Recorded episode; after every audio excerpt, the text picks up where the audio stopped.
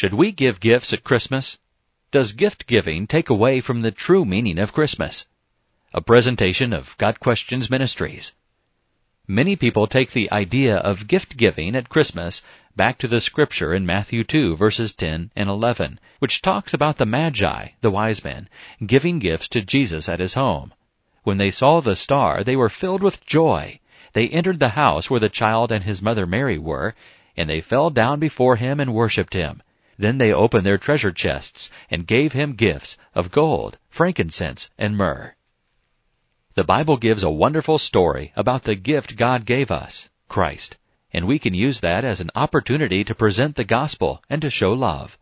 Giving and receiving gifts can be a part of fulfilling what Paul says about giving in 2 Corinthians 8 verses 7 and 8. Since you excel in so many ways, you have so much faith, such gifted speakers, such knowledge, such enthusiasm, and such love for us. Now I want you to excel also in this gracious ministry of giving. I am not saying you must do it, even though the other churches are eager to do it. This is one way to prove your love is real. Paul was talking to the churches who were giving him financial gifts so that he could keep on in the ministry. We can apply this same lesson to our own lives by being giving to others, not just at Christmas, but year round. So, can gift giving become the focus of Christmas instead of thanking the Lord for the gift of His Son? John 3 verse 16. Absolutely. Does giving gifts have to take away from the true meaning of Christmas? No, it does not.